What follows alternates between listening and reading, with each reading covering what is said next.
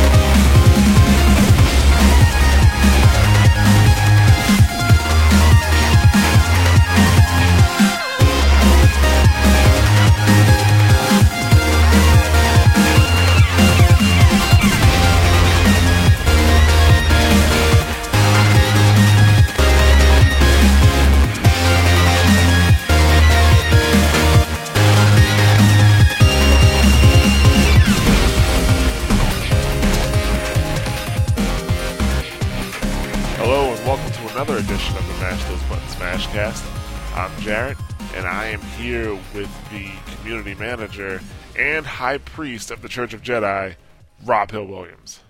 I don't even have a response to that, so hi. I'm okay with being a Jedi. Uh, My lightsaber's the one that says bad motherfucker on it. you sure Samuel didn't have that one? I, I don't. I'm pretty sure he didn't. it's not the Star Wars I watched. Yeah. Uh, w- welcome back, Rob. You've been gone for two episodes. I know, and it's so sad. I hate missing it, but you know, sometimes, you know, life and whatnot. Wait, the, the, the, the podcast is life. it is it is life. It is the water of life, and I am that's why I'm sad to have been away from it. Uh huh. And uh, as we told you last week, Nick will not be with us because he's off having fun somewhere. So whatever. Screw Nick. Uh, yeah, all all up in some tropical paradises and whatnot. We don't need you anyway. yeah, seriously. Yeah, yeah. But we'll see you in two weeks. But, but Yeah. um, let's uh let's kind of get into it. Rob, what what have you been playing? Uh, NCAA 12, um, which I guess is a surprise because, you know, there's you never hear us talk about sports games ever, but I, I do play them. Um, NCAA 12 is it's pretty good. And There'll be a review soon. And I've also been playing Catherine, uh, which everything you've heard about it is right. It's it's good, but it's also very, very different. Um, and doesn't really deal with the normal idea of like what a game is. You know, it's a puzzle game mostly, but the other aspect of it, the relationships and stuff, is is not what you normally not what you normally get out of a game. It's interesting. And uh, Bastion, which I'm very I'm still early in, but it's uh, excellent so far. So that has been it. Okay. Yeah, about I'm in Bastion. I'm, I'm I guess you could call I'm in the second half. Well, then I may be I may be in the second part. I don't know if there's a third part to it, but like from what I can gather, it's two parts. You do you do X Y Z for a while, now you have to do one two three. And I'm, in, I'm I'm in the one two three portion. It is good all the way. Pretty much. I haven't beaten it, but all the way uh, to what I've been playing, it's it was hard to put down. Trust me, it's hard to put down. Yeah, it's Uh, addicting. Yeah. You start getting, you know, the well, the bastion, and you know, start getting to, to place things and and do do stuff with the world, and then it's it's interesting. Yeah, And the gameplay is just good too. One thing I want to note about Bastion that I thought was interesting, like there is no real difficulty setting in the game. However, did you get to the part with the gods yet? Like the uh, the temples? Guess it's not a temple. Sorry, it's not a temple. I forget what they call it. But it has like these these these uh, these statues for the gods. Oh yeah, when you walk and like the statues kind of line up the hall, or is it somewhere else? No, else? this is something else. Okay, Like, and I'm not there yet. Then. Okay.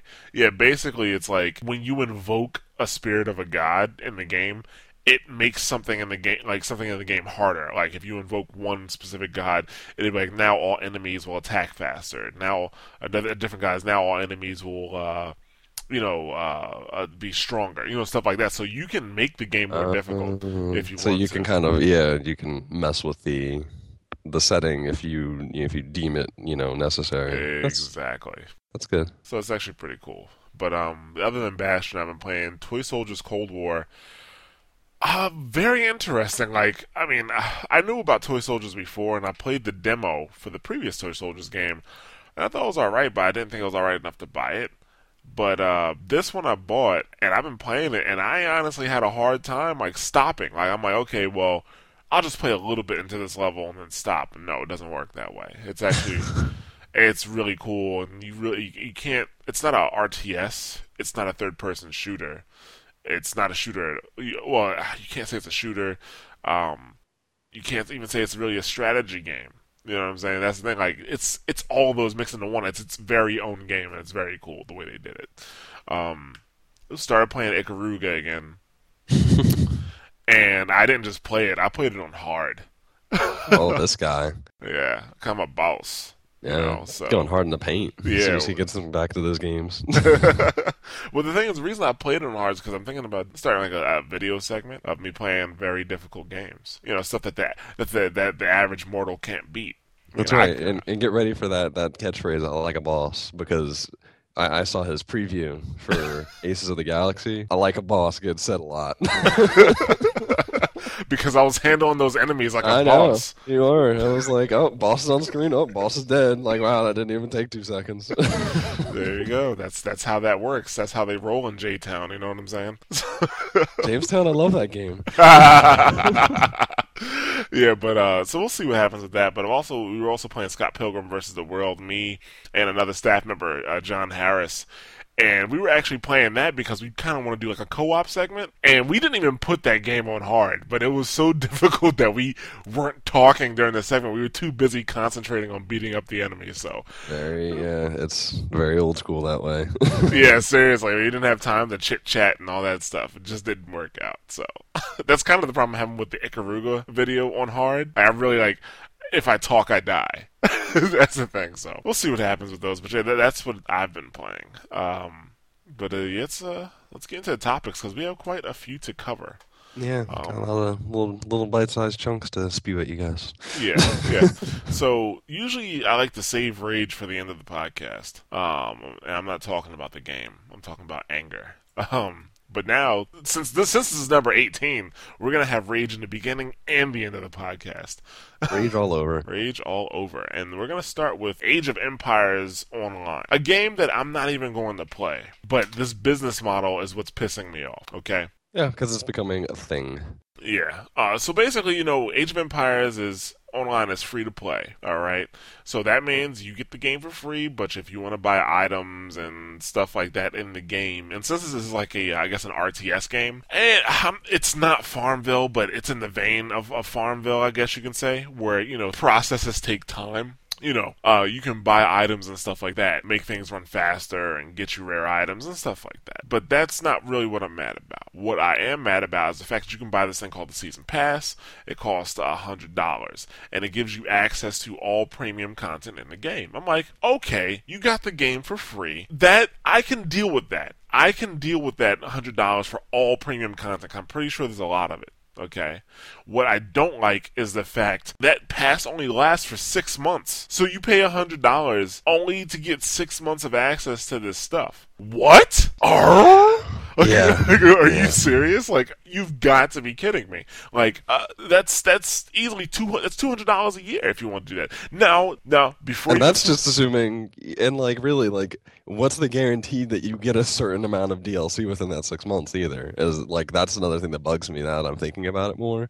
Like, not just the fact that like it's only six months, but it's like, what the heck is the guarantee when like you usually have you know companies put out DLC like every three months, maybe. You know, like what's the guarantee that you get your money's worth out of that? Which I don't think is possible to get your money's worth out of six months of DLC. But you know, maybe I'm wrong. But like, where's the guarantee for that? It's just it's still it's kind of silly to me. I don't know. Yeah, it, it really is. I mean, because even, even if you think about it, if if they went with a with a standard model for like an online game, you're talking at the max fifteen dollars a month. And for a game like this, this game would not be worth fifteen dollars a month because it doesn't offer you the same things that a regular MMO does. Right. But let's say they went on the on the high end and it was fifteen dollars a month. Okay, that would still only be one eighty for the year. Right. You know, that would be one eighty for the year, and now you're paying, and that's that's I guess stuff that you get to keep. you know what I'm saying? Like you're not necessarily paying for microtransactions. You know. Right. Um, this only lasts for six months, and you lose access to all that stuff. So, I mean, if you start playing with that stuff, you're you're hooked. I can't. You know, there's no way you're gonna go back to the old way of doing it. You know what I'm saying? Like, I'm not gonna go back to using cassette tapes in my car. you know what I'm saying? Like, that once you're in, you're in. And of course, yes, I know you're saying, but you don't have to do it. The problem with that is, yes, I understand you don't have to do it, but when stuff like this happens, what the publishers like to do is put the stuff, the normal use stuff, not even like the high end stuff, the normal use stuff, that'll just make game playing a pleasant experience behind that gate. And Age of Empires has already done it. You only get two civilizations or empires to start with. So it's like, really? like you, that's barely a game. So it's like you almost need to buy, you know, stuff. And either you have to sit there and wait and look and pick, you know, between things and hope that the prices aren't really stupid, like, you know, $10 for a civil, you know, an empire or something like that. Because then I'll, you're like, well, I might as well do the season pass because at least then I get the game and pray that it's not one of those, you know, season pass deals where you know you you hit it as long as you have the season pass but you know after you after that six months runs up like that's it for your dlc like i don't see them doing that but like I, companies have been known to, you know, kind of not only put it behind a wall, but then like make you keep paying to not have that wall up if you're gonna you know get access to everything. Exactly. These free to play models, you know, with the with the exception of a few games, these free to play models they just rape your wallet. They, they, that's what they do. They're there to rape your wallet. Like it is in my in my opinion, it is not consumer friendly. You know what no, I'm saying? Not at all. Like your bet. It's not even like a question of like, man, should I do this or should I not do this? Like it's a question of like, I'm not going to play this game because there's just no reason. exactly. to deal with that. Yeah. I don't even want to try it out because I know that they're hiding premium content behind this wall. What's the point? You know? Yeah, and it, and there'll always be something else. That's the thing. Like it's not it's not like that six months will cover you. If, even if you get to keep the stuff, that six months isn't going to do it you're gonna they're going to have something else that's going to be you know either like exorbitant as far as DLC prices go or something else that's important to a gameplay experience that's going to be behind another wall in the next six months. Yeah. So it, there's just too many like there's too much wishy washiness in the middle about the you know about what you're paying and what you're getting. What you're paying is just it's kind of silly anyway. Like just give somebody at least a full game for like a normal price and then did do DLC afterwards. It doesn't make any sense to me to do it this way. Well, yeah. I mean, I'm. A, I'm well, it makes sense to them. It's money. Exactly. As I'm saying, like it makes sense to them because it's more money, but uh, it is not. It's treating their consumer like. Well, I should say it's treating your player like a consumer, which I mean, the player is the consumer, but it's just not consumer friendly at all. But yeah, I mean, I have nothing good to say about that, so I am going to move on. um, there is a. A new sheriff, oh, not a new sheriff in town. A new challenger has arrived. There we go. That that's, that's a, right. New challenger has. There we go. That that's that's a better way to put it in terms of the used game market. Um, we've talked about it several times over that the used game market is actually worse for uh, for gaming than you know piracy at this point, especially for console games. Uh, and that's because there is no you know the publishers and developers don't get a cut of the secondhand expenses. Well, there is a new company. I don't know if the company is called Postal Gamer or not, uh, or if it's just a service of the Game Gavel network. I think it's just a service of the Game Gavel network. Yeah, I think that's just the the thing it's under. But I mean, I could imagine that Postal Gamer will be the you know the name when it gets down yeah. to it. But yeah, it sounds like you know when you say Postal Gamer, it sounds like a, a crazy gamer going to kill everybody. But it's actually the name of a service where uh, this this service they're going to not only sell secondhand games via Netflix style, like you know, put the game in the envelope, trade it in, like that, but people have done that before.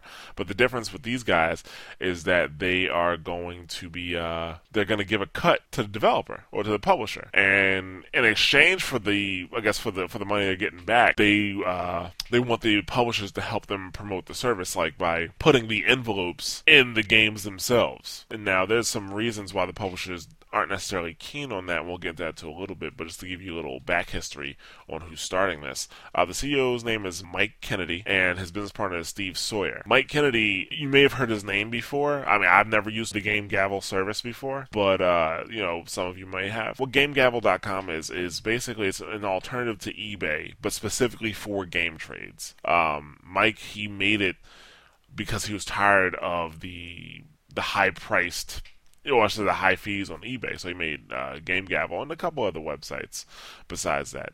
Um, Steve was one of his employees for Game Gavel, and he came up with this, this idea like, hey, you should look into getting into the game trade service and maybe give cuts to the publishers, and they, um, I guess they they pushed forward with that and came up with this postal gamer service.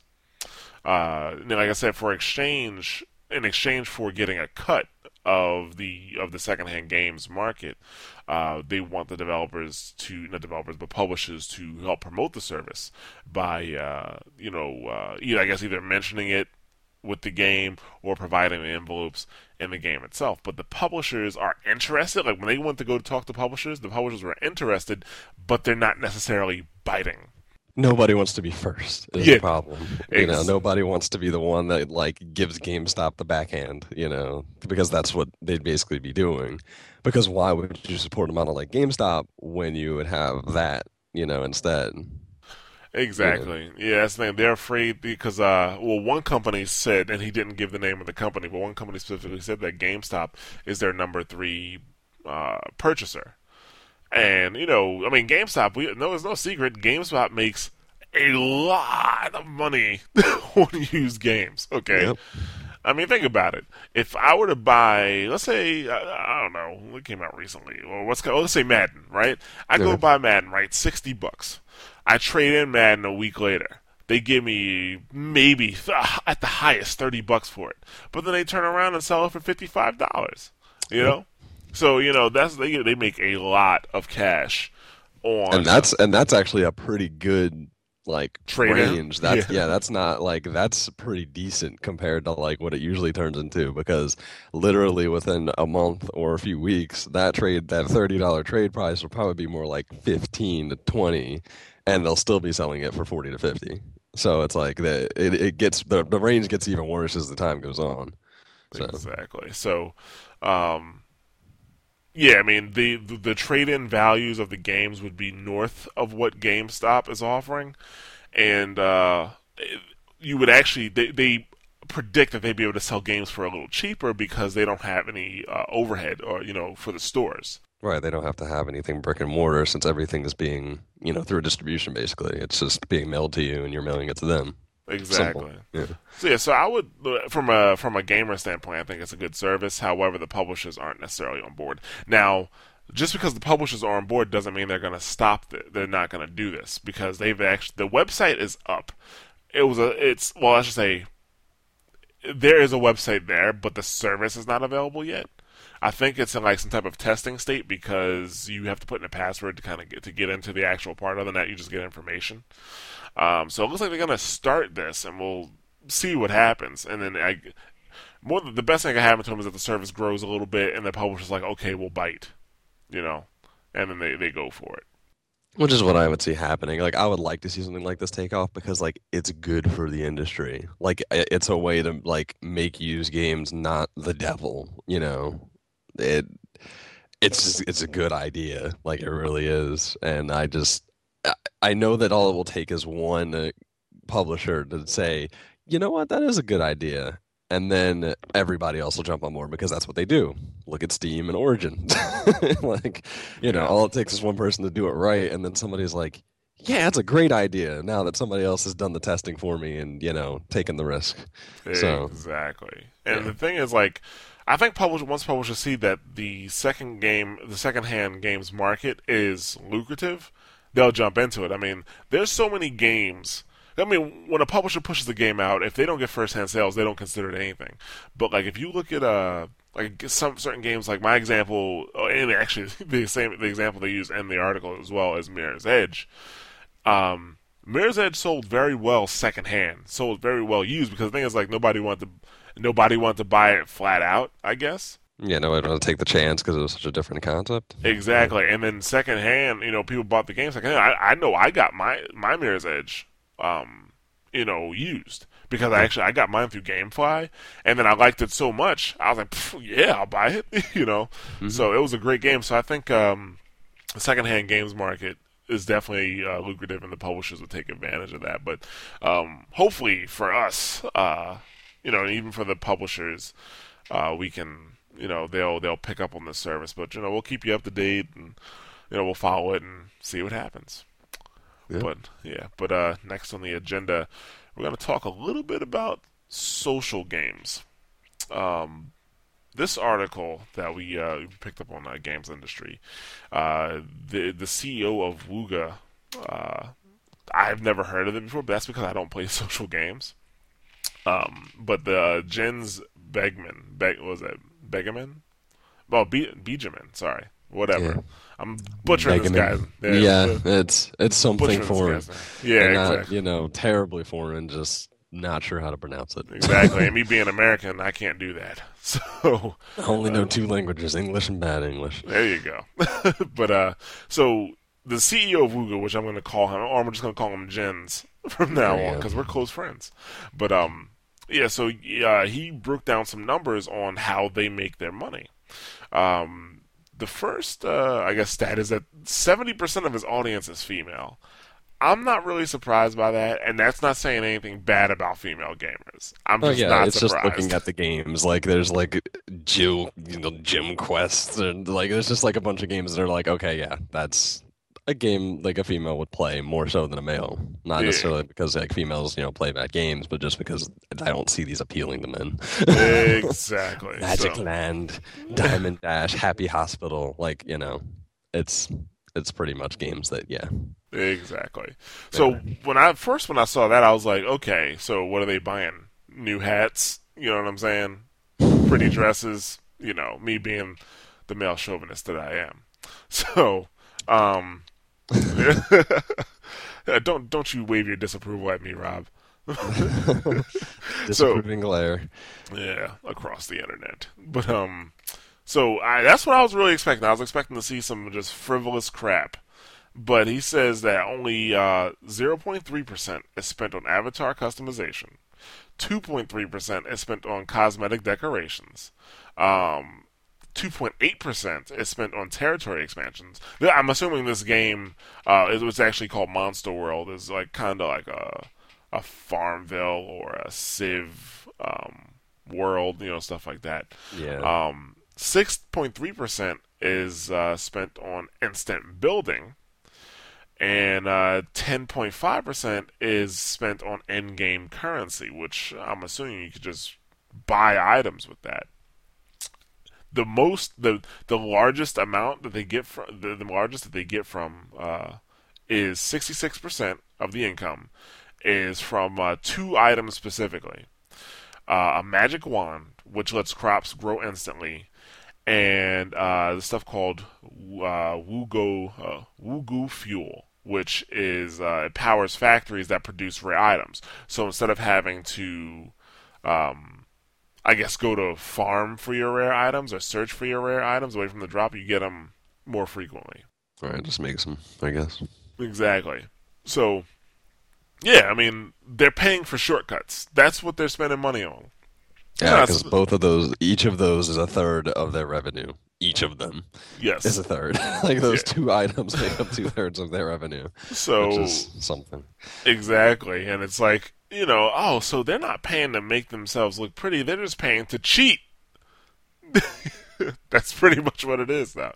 I can I can understand now. Um, Is it and is it really cheating anymore when that's the point? Well, that's the because, point. I mean, because otherwise it's just a time sink. So, but then it kind of, I don't know. To me, it brings up the question of like, why play it then? Like, if the only purpose is to get further, and the only way normally to get further is just to sink a whole bunch of time into it to get something that doesn't really matter and there's no real fulfillment in, right. or to buy your way to being, you know, to getting done with it faster. Like, I don't know. To me, it just kind of is one of those things the that purpose. Right, and it and it all it does is really feed like that. I guess that part of the brain that's like, "Yay, I accomplished something," without actually having done anything.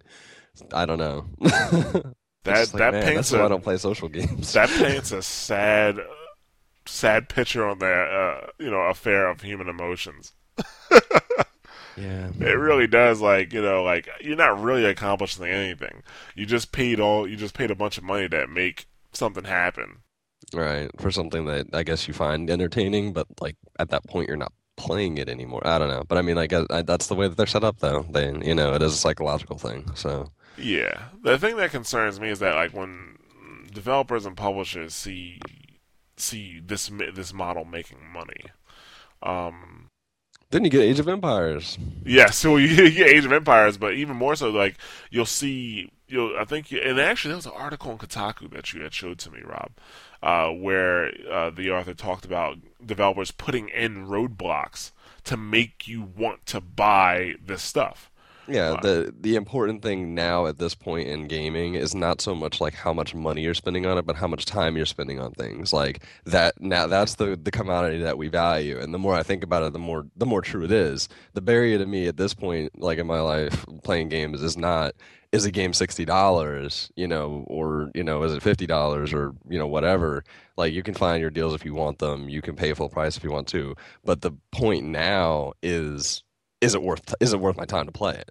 Right. not not how much it is, you know, like, and I I think that that's you know pretty pretty fair to say that that's true at this point. Yeah, that's the thing, and uh, it's, it's just sad to see people taking advantage of that. You know what I'm saying? Instead of making it their game fun to play and offering some type of value to make you want to buy certain items, you know what I'm saying? Um, they either take normal items out and make them you make you pay for them, or they put roadblocks in your way to make you, you know, to make you have to you want to buy to speed things up. Like, I mean, really, should it take 24 hours to grow something specific on a crop? I mean, right, and then what? And then and that thing grows something that you use to to do something else that's going to take time as well. Like that's I don't know. That's the problem. exactly. You know, that's that's the thing. Like, I don't know. I, I don't like where this is going. Uh, but the thing is, like, social gaming is so popular. You know what I'm saying? Like, you, you can just totally see it happening more and more and more. And Yeah, that's the thing. It's not like it, it's it's weird. Like you know, like there are people who enjoy social games, and if that's the way that you know you want to play, if that's the way you want to spend your time and your money, by all means do that. But the problem is when you start getting that when it starts leaking into into other aspects of gaming, like outside of social games. You know, like that's that's where my issue comes in because then literally that is where you get you know stuff like the season pass ideas and and stuff of that nature because that's what you know that's what publishers and that's what marketing and you know the guys in the suits are convinced that we want you know like well if they want it for social games then obviously they want it for this too and it's like that's not always true like at all they, they do tend to they do tend to wrap gamers up in one group as opposed to what we really are, which is multiple groups. I mean, just because yeah, just a lot of different people. I mean, the average gamer, the average gamer, gamer, like real gamer, does not play social games. You know right. And in fact, the average gamer is like you know in their thirties now. You know, yeah. it's not. It, but yet we still get marketed to like we're 17 year olds. So exactly the the industry definitely, I guess itself tends to put us in a box to try and make it easy. And now all they have is another box that says, "Oh, like well, females like social games." So there you go. There they go in that box. like, exactly. I mean, the thing is, like, maybe if they didn't make the social game so female oriented, more male gamers would play it. Maybe I don't know. I think that I I don't know really like the the all the psychology behind it, but I don't know what it is that that it, it all it always tends to be females. Like, yeah, that's a lot of marketing that happens with it too. Um, but I don't know. Like, I don't know. There's to me, there's some sort of disconnect between like how a social game functions and like what I guess like normal gamers are looking for. Because I mean, there's also plenty of females that don't play social games. It's just that in in terms of social games, that that's mostly who plays. But there's plenty of females that play normal game, you know, normal real games that never feel the want to play social games and it's like i don't know what the psychology is like what the makeup of somebody is that you know really really like social games. I don't know. Yeah i mean i don't know either. Yeah, I, I, I, it's, it's legitimate you know just like i i don't know. You know i uh-huh. don't know if it really matters if they market it to different people, you know, at a certain point. Like, I, because the industry, because if, if there were more guys playing or if it was a 50 50 split, like, you know, normal games are almost, like, then, you know, I don't think it would really help anything because the industry just sees that it's even, you know, further spread that, like, oh, everyone likes it. So let's make all the games that way. Yeah, probably know? a bad idea. Yeah, like it's, maybe it's better that they, they do keep marketing it the way they do you know. Yeah, totally girls forget everything I just pretty, said. Pretty princess, yeah. Girls who don't like pretty pretty princess stuff will stay away from it. Guys will stay away from it, and then you'll just have the people who like that stuff playing it. you know, Rob to find something rewarding. Rob is 100% right on that. Totally ignore my statements. Please do. Because uh, I don't want to have to, you know, you know, pay for bullets that kills enemies, you know, in my regular games. oh, it's it's a little bit like the uh, you know, if classic games had DLC that I I put up on the site uh, last week. like Mega Man shooting his, his blaster, and you know after like he shoots a certain amount, it takes credits from him every time he's shooting. Like that kind of horrible, horrible existence. Yeah. Yeah, yeah. So, uh, I guess uh, that defeats the purpose of having a game. By the way, it does. Just listening. Like if you're gonna make me pay to be able to do basic things in the game, it's no longer a game. It's no longer worth playing. So don't do it. That's all we have to say. Well, until they see the, that model start to fail or falter, they're going to keep doing it. They're going to push it into the ground like they always do. It's a sad state of affairs, so let's yeah. stop talking about it. uh, let's move to a bit, uh, some, I guess, happier news than. Uh, I guess it is. Uh, well, honestly, yeah. I mean, I guess it's more or less happier. Yeah, this is happier news for some, well, for PC players. Uh, it was announced that Modern Warfare 3 will support dedicated servers on PC. Yeah, I mean, uh, that's good. I mean, I, I like that because the trend for the last few years has been either no dedicated server or a dedicated server that you really don't have 100% comp- you know complete control on because you know Modern Warfare 2 had no dedicated server uh, at all. You know, well, I'm I'm sorry, um, Infinity Ward controlled the dedicated servers 100% on that. They had dedicated servers, but you weren't as a as a user. You weren't allowed to have a dedicated server. They would never pass the files. Battlefield, also uh, Bad Company, you were not allowed to possess the files. There were specific uh, specific providers or host providers that you can get Battlefield servers from and customize it for your team or your clan or whatever. Um, but now this is going back to the old style of like Modern Warfare 4 and all of the predecessors before it of, you know, dedicated server, which means that and I'm not sure if they're going to release the modding tools. We'll see. I, more than likely, usually when they release a dedicated server, they release modding tools. But um, yeah, basically, not only will you be able to have you know complete control over the server, which means the community can once again, uh, uh, what's the word I'm looking for, police itself, which was a big problem in Modern Warfare 2. Hackers were running wild in Modern Warfare 2, and Infinity Ward couldn't really do anything about it. I don't, well, I don't know if they couldn't, but they didn't. So right. at this point, we got our money from you, so yeah, fuck it. exactly. That's how it kind of felt like. Um, but you know, you can have uh, you know the community can police itself. Um, if they release mapping and modding tools, you can expect new maps more frequently. Uh, and better, probably, and, and not exorbitant priced. exactly.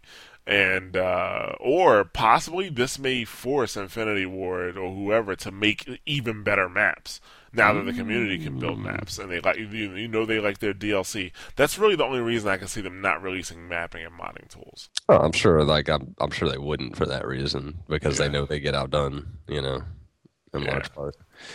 And uh, you know, also you can see mods. Like I mean, for example, people still play Modern Warfare uh, One. You know, Call of Duty Four because of the mods. Like you know, the Star Wars mod on them, and this is just one I'm thinking of, is very popular. So, yeah, I mean, this is a, this is good news. There's nothing bad about this, you know. Um, actually, there's a uh, an article on oneofswords.com, and if you don't know who One of Swords is, he is uh, he is PR for Activision, correct? Rob, he's yes, PR, right? oh yeah. yeah, he's the yeah he's well, yeah, I guess PR would be the right word for it. Yeah, so community he, manager. He's that's basically it is. Yeah, he goes through. Uh, you know why they made the decisions they did with uh, you know uh, you know Modern Warfare 2 going no dedicated servers, which they say it was mainly because of the cheaters. Uh, you know the cheaters running rampant. Um, this is PC. There's always going to be cheaters, even if you host the servers or not. And the thing right. is, like, if you host the servers, you better have somebody actively policing them, which you did not. Um, that's something that community usually does on its own, and it's been working well for us for years now. So thank you very much. Um, and uh, so you know, Modern Warfare 2, they just you know those dedicated servers, all you mentioned, and in Black Ops, they also had the official server pro- providers, um, but that just didn't work out as well as I guess they thought they did. It worked out a little bit better, you know, worked out a little bit better, but you know, it was still they still had problems with. Uh, I guess with the servers and performance, and even still with cheaters, of course. And since you can't install your own anti-cheat, you know what I'm saying, because it's still not a dedicated server, you Yeah. you really still can't do anything. The best you can do is, uh, you know, the best you can do is kick them out and you know maybe permaban them. So yeah, there's a there's a whole, there's so many pluses to having the uh, you know dedicated server files, especially because like you know this you know Modern Warfare uses Punkbuster. Punkbuster is not that great. Punkbuster busts more legit players than it busts hackers. So Yeah, I've like I've never even seen like Punkbuster really do anything. I guess you don't really see it do anything, but I'm like I've never heard anybody who's like, "Oh, I got punk busted," because I, I don't know. I've never. I, to me, I'm like, it doesn't. That's not a thing that does something. yeah, like they, there. people found a way around Punkbuster a long time ago. I mean, I've been busted more times for having uh, invalid files or conflicting files and like you know some folder on my computer. Mm. You know, than I've actually seen people get busted for actually hacking. Like I've been in, I've been in servers where people were hacking and I got busted. you know what I'm saying? You're contaminated. yeah, so yeah, it's just it, it's it's really good news for the the PC community, and it actually might make Modern Warfare Three worth playing. So uh, we'll see what happens with that, and I'm curious to see if they're gonna throw any curveballs out there, you know. But whatever, we'll see what happens. I don't want to. I'm I'm usually you know you know me I'm usually like Mr. Rain Cloud when it comes to Modern Warfare, but not today. Yeah, that was actually a, a good move on their part, and Yeah. one of the one of those things that'll give them a little boost, probably. you know. Definitely. Yeah, but uh, moving on to our next point. Um, the, the, the things kind of get weird. yeah, yeah, yeah, yeah. Eh, This uh, this is gonna be our Nintendo segment of the podcast, starting right now. Um, so the first thing is that um, it was recently announced that Apple was the world's most valuable company.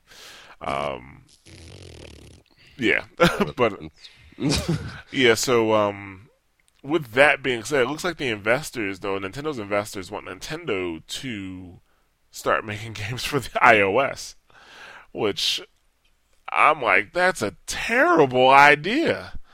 yeah. Uh, you know, the thing is, here, Way to give away your only advantage. Like It- that's basically what would be happening. exactly. Going like- the route of Sega. Come on. yeah, pretty much. I mean, there's, I mean, there's a reason why. Don't get me wrong. I, I'm not saying that iOS devices are bad, um, but there's a few, a couple things. First of all, um, my biggest thing: no buttons. I'm sorry, touchscreen buttons are not the same as regular buttons. Okay, but my big, my biggest gripe about it is that Nintendo first-party titles are so good for a reason. There's a reason why they're so good. There, the reason is because Nintendo controls 200% of the experience, not 100%, 200%. And the reason I they control more of the experience than you can possibly even play. You know, that's how tight they are with their their grip. But that's why the games are good. That's Yeah. why the first party is good. I mean, not only do they make the games and they have great people working on these games, but they also build the devices that these games play on. So they control that as well. They know exactly what the devices are capable of. They can build additions and, um, you know, new function into them if they need to. You know what I'm saying? Like they're not restricted. They don't have. They are their review process. They don't have anybody else going through their review. You know, reviewing their game and be like, oh well, no, you can't do this, you can't do that. They can do anything they want to because they're Nintendo and it's their device and they build it the way they want to. Yeah, and we're not we may not always agree with it, you know, Wii U, but Yeah, it it but it does create, you know, they have a controlled environment where they know what's happening and they're not subject to you know, questions of like, oh, will this work? Oh, are there buttons? you know, things Yeah. of that nature. But I mean, basically, like it's just investors getting spooked, more or less. You know, they they saw that Apple is the world's most valuable company. Nintendo struggled a bit since you know they're in that in that kind of no man's land between you know consoles, and 3DS hasn't been the boost that they expected it to be. Um, and you know, investors are just they're, they're investors get spooked easily a lot of times, especially now with economies being the way that they are and the way that the stock markets are, are reacting to things that you know all, all this really is is investors going well like well they're making so much money. Like if we do stuff for them then we'll make money too you know? And it's like that kind of doesn't work. It doesn't, or not that it wouldn't but like it you're giving away whatever advantage you did have you know like what's the reason that anybody would not buy an apple device then if that's how you get nintendo games you know i don't necessarily think that makes nintendo more valuable that just puts apple in even, even better position than it already was in i don't know that's how i see it yeah, it, it, does. It really like you know it really doesn't help. Not to mention, I mean, clones run rampant on iOS devices. So I mean, you could already go find a Mario on it. I'm sure. You know, not exactly. under that name, Super Plumber Brothers or something. You know, exactly. Like why? I mean, I don't think it would be as big as of a boost as I think it would. I mean, it, they would definitely get money and sales from it. Don't get me wrong. I'm not oh, saying yeah. that it would be a complete flop, but I don't think it'd be as big as they think it is. And on top of that, like it changes the whole the way that they produce games. I mean, like yeah, you'll usually get like one or two like first party, you know, for each franchise in a generation and but those games are super excellent. They start making iOS games and then suddenly it's not good enough to have a Mario come out, you know, once a year. It's you know, you need a Mario or a Zelda or a Donkey Kong every three months or less. And then I don't know, like I if you you see where the slippery slope starts to come in and where quality is going to start to suffer from that, which is actually what Iwata was talking about, you know, ages ago at the conference that you know where he said that you know 99 cent apps are kind of they're you know they sometimes they cause more damage than they you know think good and you know that that willingness to jump to those because you know, and on top of that, like, are they're going to sell Mario for ninety nine cents? No, definitely not. And that's another thing. Like, they wouldn't sell Mario for ninety nine cents, and that right there puts them in the bucket of, you know, well, why should I buy your game exactly. for five dollars when I can buy this game for, you know, ninety nine cents? It's the same thing with like, uh, I, I, I told about. I think it was last week on the podcast. I talked about EA. Um, their uh, they have Tetris on the uh, Android store for seven dollars or eight dollars. I bought it for free. you know what I'm saying? Yeah, like, I, you know what I'm saying? Name. Yeah. Exactly. It's like so. That's another thing I have to deal with. Investors, like like you said, Rob, they get spooked, um, and they they they just want to they want results now without really really thinking about it. And that's because I don't know. I, they have analysts and stuff like that, but I just don't think the analysts do that great of a job when it comes to, to gaming. You know what I'm saying? Something that yeah, something that people... everybody's so wishy washy, and I think that, that that carries over to you know analysts and you know pundits and all that. That like anytime something happens in gaming, like it's weird because it's just so much different than every other industry. Like it usually takes something like really big to make another industry like really like have second thoughts or doubts or like you know maybe you know think about changing the way that they do things. Like you know like you're talking like book publishing and you know paper versus like ebooks. And like you know that's created like a conversation. But like that's a major turning point in like in books. But like gaming like like anything can happen. Like anything can happen. And and gaming is like oh my god this is the new wave you know like Zynga comes out and oh my god social games are going to take over. Like iOS you know has a 99 cent game on it it's like oh my god. Minecraft comes out oh my god you know like every time something happens. And this is just another you know one of those things you know Apple's the most valuable company and now all of a sudden you know Nintendo should make games for them yeah, know, because knee jerk reactions rule in gaming in a way. And well, I'm kind of curious to see how they're going to react to the new sales uh, numbers for the 3DS since the price cut. Um, because the 3DS, well, since the price cut, uh, which was just over the weekend, correct? Uh, last weekend. Sorry. Um, when did that price cut happen? That price cut happened the 12th, didn't it? Uh, yes. Yeah. Uh, oh, yeah, the August 12th um, 215,000 3DSs were sold following the price cut. And the article we're gonna put in the show notes has this nice little graph that shows like it looks like a ski slope in the beginning. it is. That's exactly what it looks like. yeah, like it goes down, down, down, down, down, down, down, and then like it stays low for a long time, and then boom, spikes up at the very end uh, with the with the price cut. On the same note, um, Ubisoft uh, EU or Ubisoft, sorry, Ubisoft EU is reporting eightfold increase in sales since the price cut. So, all you know, what I don't want to get too too deep into the subject now because we're gonna talk about it later. But it looks like the tablet market isn't killing it as much as they thought it was. you know, like it. Obviously, when you look at this, the problem was price and value.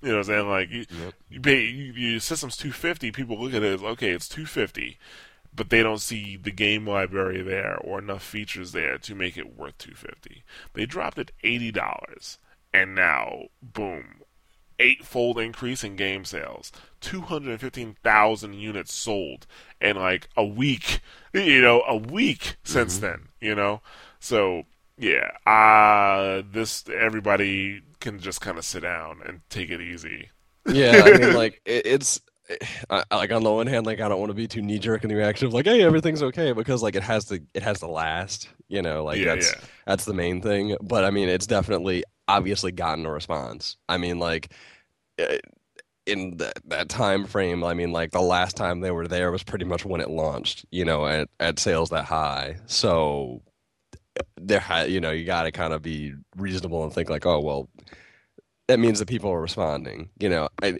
Nintendo still needs to follow up with software. Like, really, they need to follow up with software because I mean, like, getting fucking Urban Champion on uh, the on the on the store is not like the response after you drop the game, you drop price that much on the system. You know, and promise all these things. Like, that's you, you, we need they need better games nintendo. Like people are showing you that they're willing to buy it but you really need to give them games to play. You know that's the main problem i see with the 3ds i don't i don't really see it as anything else. I don't see it as an overwhelming mark against you know dedicated handheld device you know handheld gaming systems or anything. I just see it as like a lack of software. If people had something to buy they'd be they'd be interested. Right and you know what? I mean, there's certain developers out there like Sega who just said they weren't going to make games until more users had the device. Now that more people they see this response and more people get the device, and even Ubisoft is reporting that increase, I think more developers now will be inclined to, you know, build for the device, and therefore you get the games that you need. You get the library that you need. Um, in the meantime, though, Nintendo, like I know they have Star Fox coming out, but they need to they need to like you know and, and Mario. That's going to be yeah. helpful.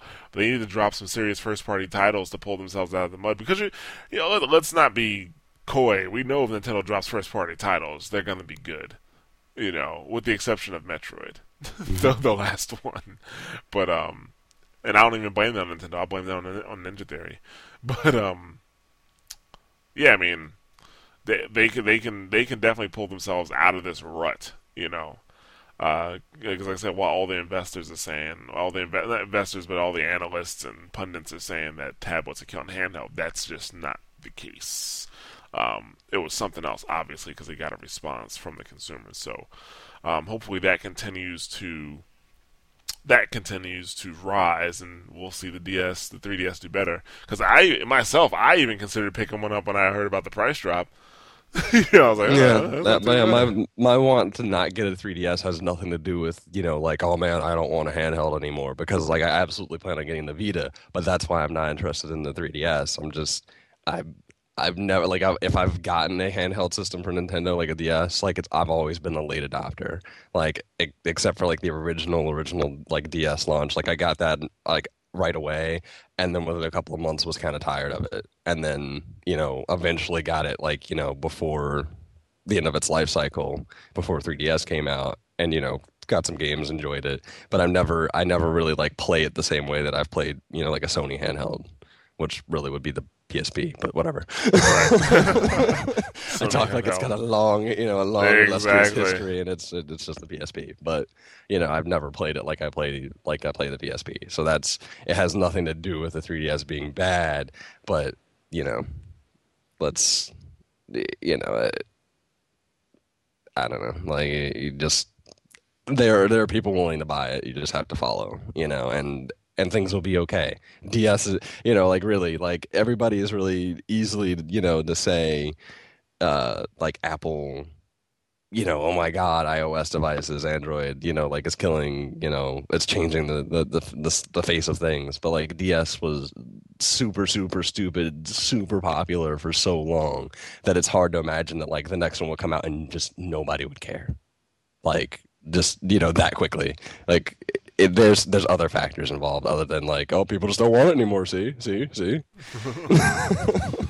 Yeah. So anyway, So, well, that's going good for Nintendo, but um, I think all this, all of this, uh, I guess, uh, you know, low stock and cutting the fifty percent, you know, fifty percent of executive pay thing is starting to get to Nintendo's head. They're they're getting to their crazy portion, kind of like Mariah Carey stripping on TRL, crazy, or you know, Martin Lawrence in the middle of a busy street waving a gun because they patented massively online single player games, which sounds like a crazy idea to me. Um, th- ba- I mean, uh, basically, what they're saying is that this this thing is going to be like MMOs, but without the drawbacks. And what I was thinking was that the second M in MMO stands for multiplayer. Am I right?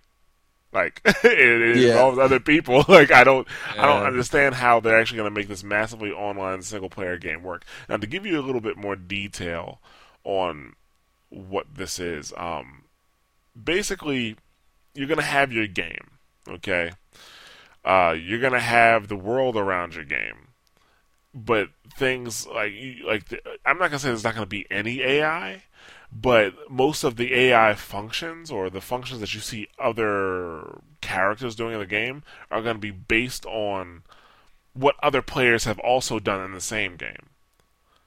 You know, like things are, aren't going to be pre-scripted. They're saying. Uh, but at the same time, you don't have to deal with other people. It it sounds like when I'm explaining it, it probably sounds really retarded, and that's because that's the way it reads. like I, it does not sound appealing for me at all. You know, like you know, you may be playing a game where let's say wood is a resource and you can build a house with wood. So you know, one day you may see a pile of wood sitting somewhere. The next day it may be a house because somebody else in this multi, uh, you know, multi. Uh, or massively online single player game built a house there. So now in your world too, there's also a house, but you never see the player that played it, or you never interact with the player that built it. right. It seems I don't know. I don't. I don't. I don't see it working. Like I, I'm like, what? In a way, I don't, and in a way, I do because like of how Animal Crossing worked. Because that's basically what Animal Crossing was, except that you did have the option to like you know hang out with the other people, which means it's not, an, uh, you know, a massively online single player game. Then you know, but there are points where, you know, somebody can kind of like come in and like mess with your world when you're gone. Like Akimi Village did something similar. Like um, you could you could visit another player's world like through a totem and you could like give them things like you couldn't really like mess with too much but like i could see that same sort of like idea like like that's the same sort of idea i guess like when they're not playing like if you were able to go in and like build something for them and then they come back and it's like you know oh holy crap like somebody built like this giant shrine for me. In a way i guess it works but like on the other hand like yeah i don't i don't see it catching on with too many things. Like i can only see really the application for animal crossing. I don't I don't see that becoming like a a, a huge like gaming thing, massively online single player games because it just doesn't work for too many things, you know. Yeah, I mean, as uh, I'm not. I guess as long as they don't try to push it or force it, like it's gonna be this big thing, they'll be okay. Right. They'll make it like a new game feature. yeah, I think it's a very like niche thing. Very. Yeah. But that's what I mean. Like that's why I'm like it's to me that sounds like Animal Crossing and that's it. And, you know, and that and for Animal Crossing like that works. but it's Animal Crossing is weird because you can hang out and do stuff with other people and play a game like in a multiplayer sense. So it's kind of like I I don't know. I guess maybe they're just covering their bases, and uh, you know, because copyrighting it doesn't necessarily mean, or patenting it doesn't necessarily mean that, you know, that it's going to be a big thing for them to do. Because I mean, Apple just gets patents all the fucking time, and they don't do stuff with half of them until somebody else does, and they sue them. so maybe that's that. Maybe that's their plan. Like somebody else does an Animal Crossing style game. Well, you can't do that because we we did that. You know, that's our thing maybe not so much because of what they're going to do, but what they've already done is why the patent came through. I don't know. I do know that if you you can friend other players, it, it says that you'll be able to see them in game. So I guess you'll be able to see them live doing whatever they do.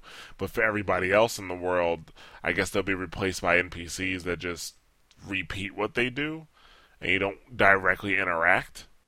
I guess, or maybe almost like a fable type thing where it's really just you and your world, but you you know see other players moving around in the world at the same time. You just don't really interact with them, like you don't do anything with them. You know, like you can like give them something or like, you know, I guess influence their game by like giving them an item or something along those lines, but like you're not actively playing the game together or anything, you know? Like I don't know, like almost like they're kind of like ghosts in your world, sort of.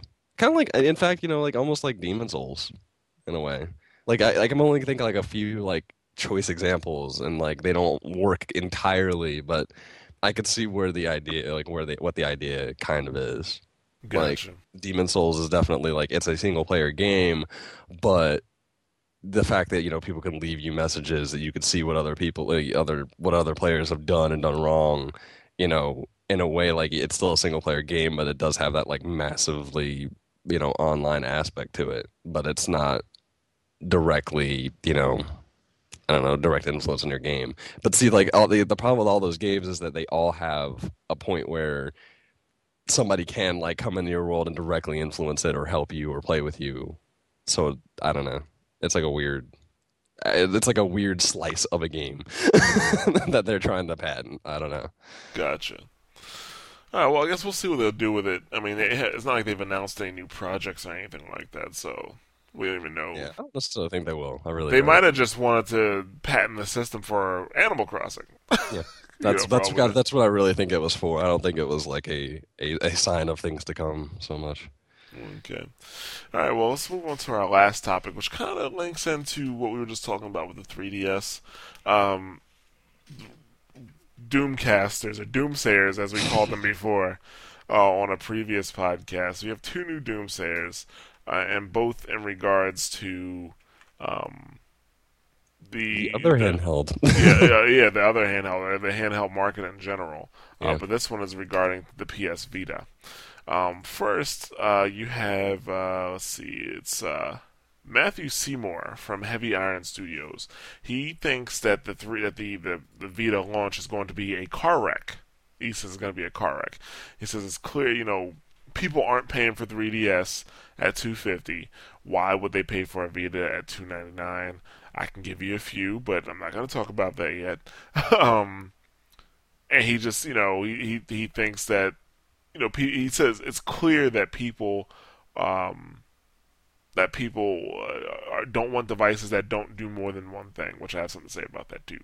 But um, he's that's what he's basing his opinion on that the, that the you know with the failure of the 3ds and the fact that people want mul- multifunctioning uh, devices.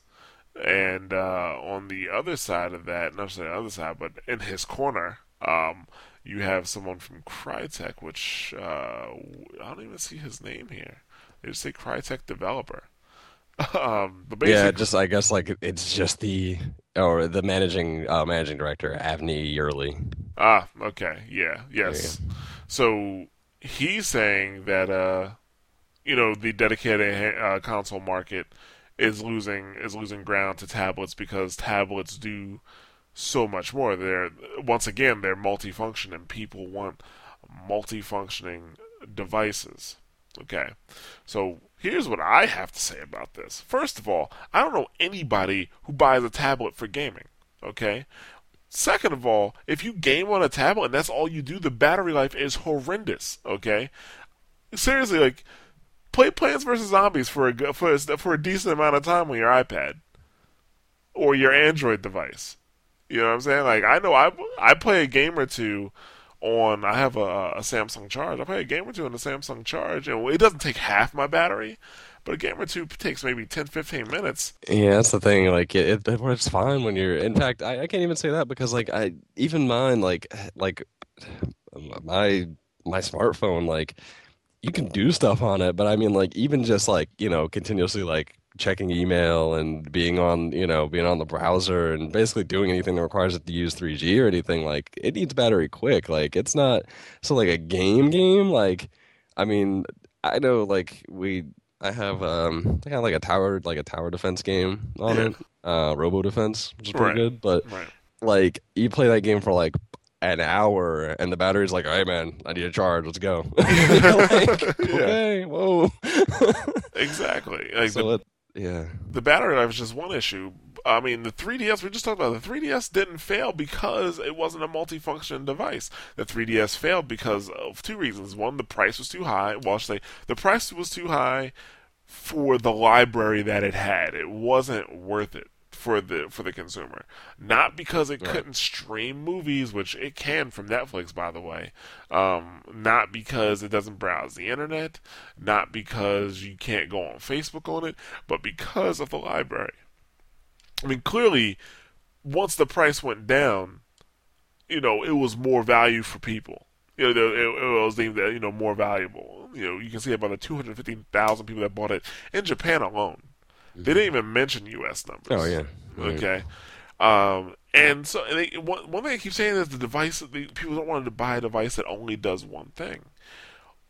Neither. I mean, okay, I, I can't really say too much about the DS, but the PSP wasn't a device that could only do one thing.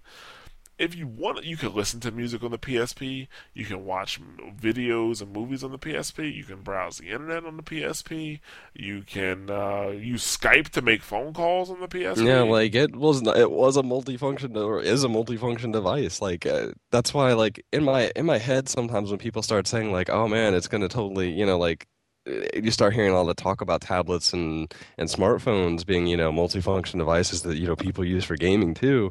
Like the the main thing is the same thing that it's always been, which is that you don't get a you know, a dedicated gaming experience using a smartphone device. You know, like touchscreen for one thing is difficult to really like do a full fledged game with. That's going to be a real experience, and then on top of that, you know, like the fact that it can do, uh, you know, can do gaming along with other things. Does that mean that people really, really use it for gaming that much?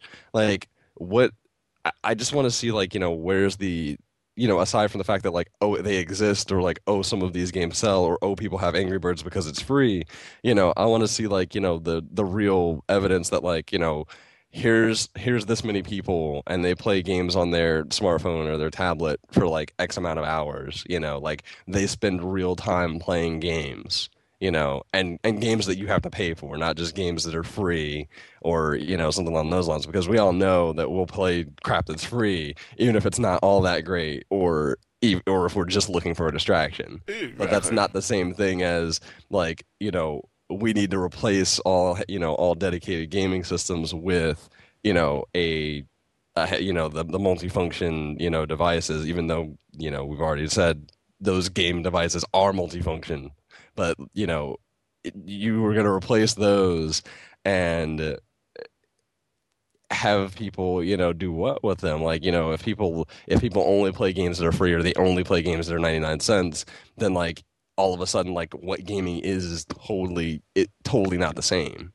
And that's i think that's part of the problem is that like everybody sees like you know people are willing to do like x y and z but like they're not willing to do abc you know with a with a gaming device you know with a with a with a smartphone with a tablet you know? And then like like we already said like there's other barriers to entry even if you get past that point where you know okay people will pay you know real money for a full gaming experience you know on a on a tablet or smartphone but then you you have battery issues you know? Like the fact that how much like really how much of a full experience are you going to get on those devices especially when you have so many other things going on? Like people are kind of like I feel like anybody who really does game on their on their you know on their smartphone or tablet is more I don't know, like scattershot with it. Like it really is just supposed to be, you know, a distraction. You know, you're waiting for a coffee in a coffee shop, you're waiting in line at Starbucks, you know, you're on the train, you're at the DMV, you know, like those are the times where, you know, people, you know, pull it out, play Angry Birds.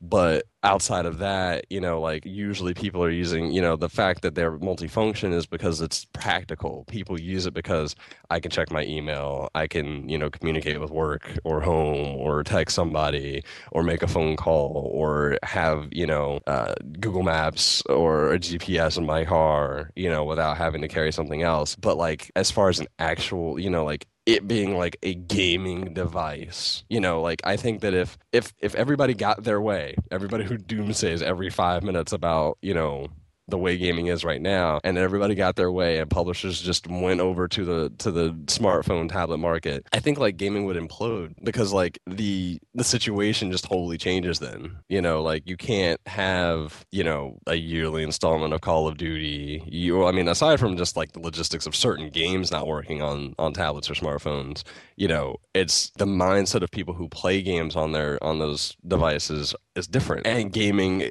functionally stops existing then when you when you totally wipe out like you know one type of mindset that we have as gamers versus what uh, somebody who plays on a tablet has a mindset as a gamer, and we're both gamers.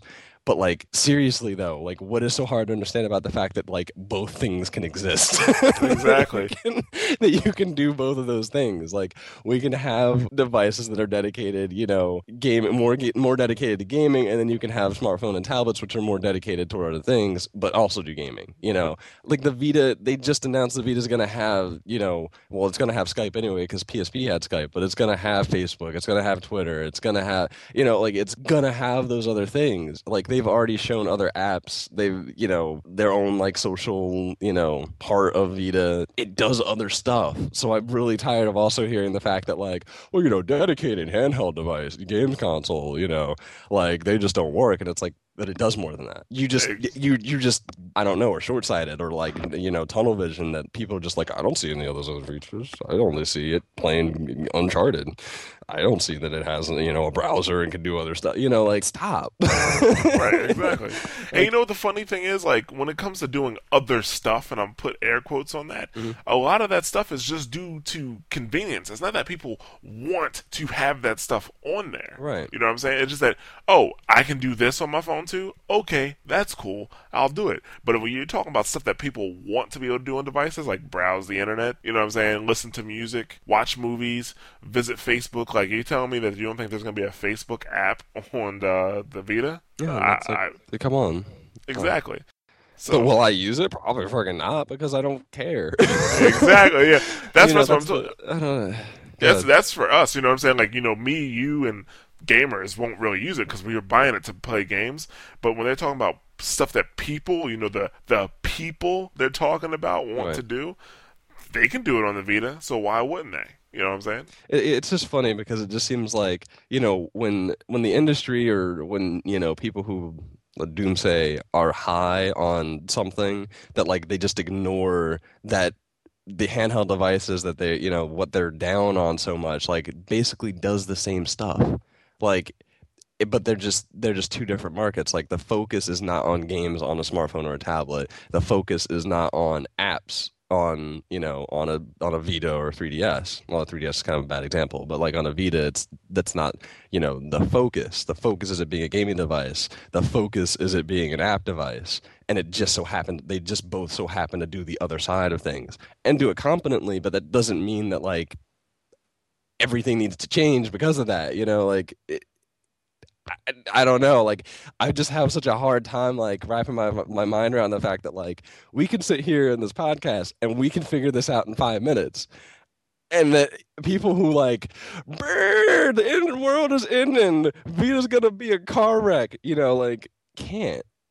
They just, I I guess maybe it's easier to, to just, you know, really be high on something else and to be like, yeah, I'm totally a pundit. I called this, you know, I called the fact that, you know, that was going to fail. Because then when it succeeds, it's like, oh, but, you know, it was a happy accident. You know, like, I, I guess, like, is that what it, is that what we've come down to? That, like, it's just easier to be down on something until, like, it does well. And then it's like, oh, well, you know, that was the exception. The next Yeah. time it'll be different. But the thing that concerns me is that these aren't just like me, like analysts saying this. These are like developers and publishers saying this. Now that concerns me because not because I think it's gonna. Oh, if they say it, therefore it's gonna happen. No, that's not the case. It concerns me because that shows me that they don't ha- know know the mindset of a of the gaming audience. Right, Their the mindset- audience that they've been selling games to. Exactly. You know, however their, their mindset, yeah, their mindset is of the casual audience. You know what I'm saying? Not necessarily the gaming audience.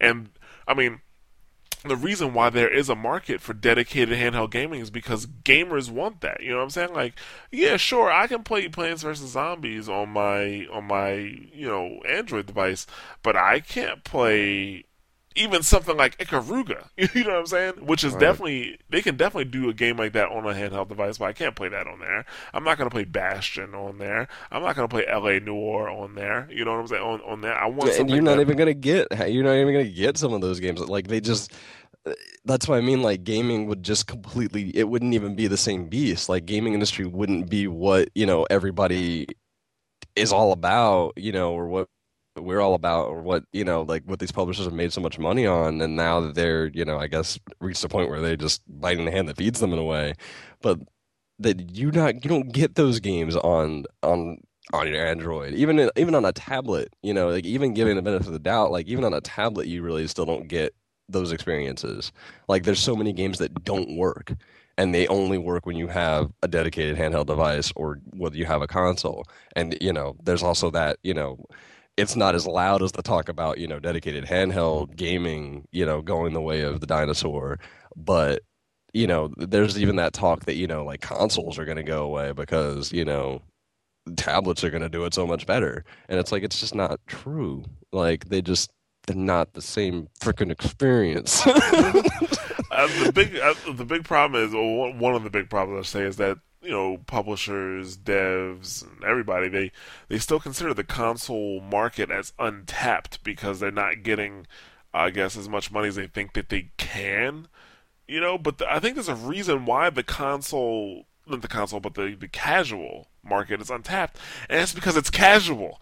you know what I'm saying? Like people are only going to buy so much when they're a casual gamer. You know what I'm saying? Even if the apps are 99 cents. You know, even if even if the games are 99 cents.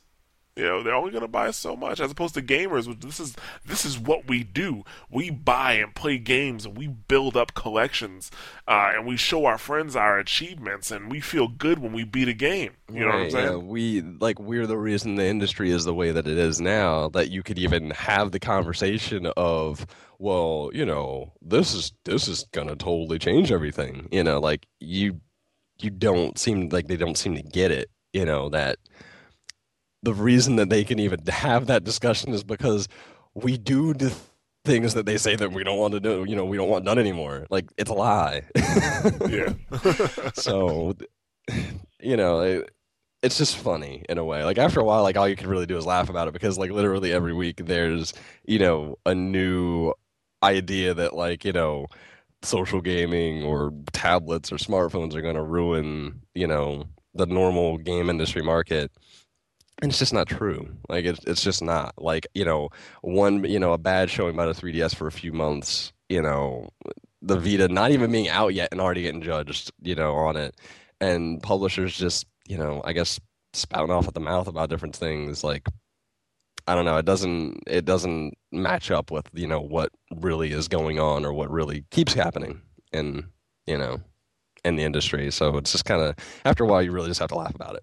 Because what else are you going to do except be like, ah, they're, they're talking about this again, you know? So, yeah. Yeah. So, it, I guess. yeah, so, uh, you know, eh, I don't even know what else to say about that. We've talked about it so many times, and it's just becoming such an annoyance. But I mean, that's what they want to think. That's what they want to think. But you know what? I, I've said it before, and I think I'll say it again.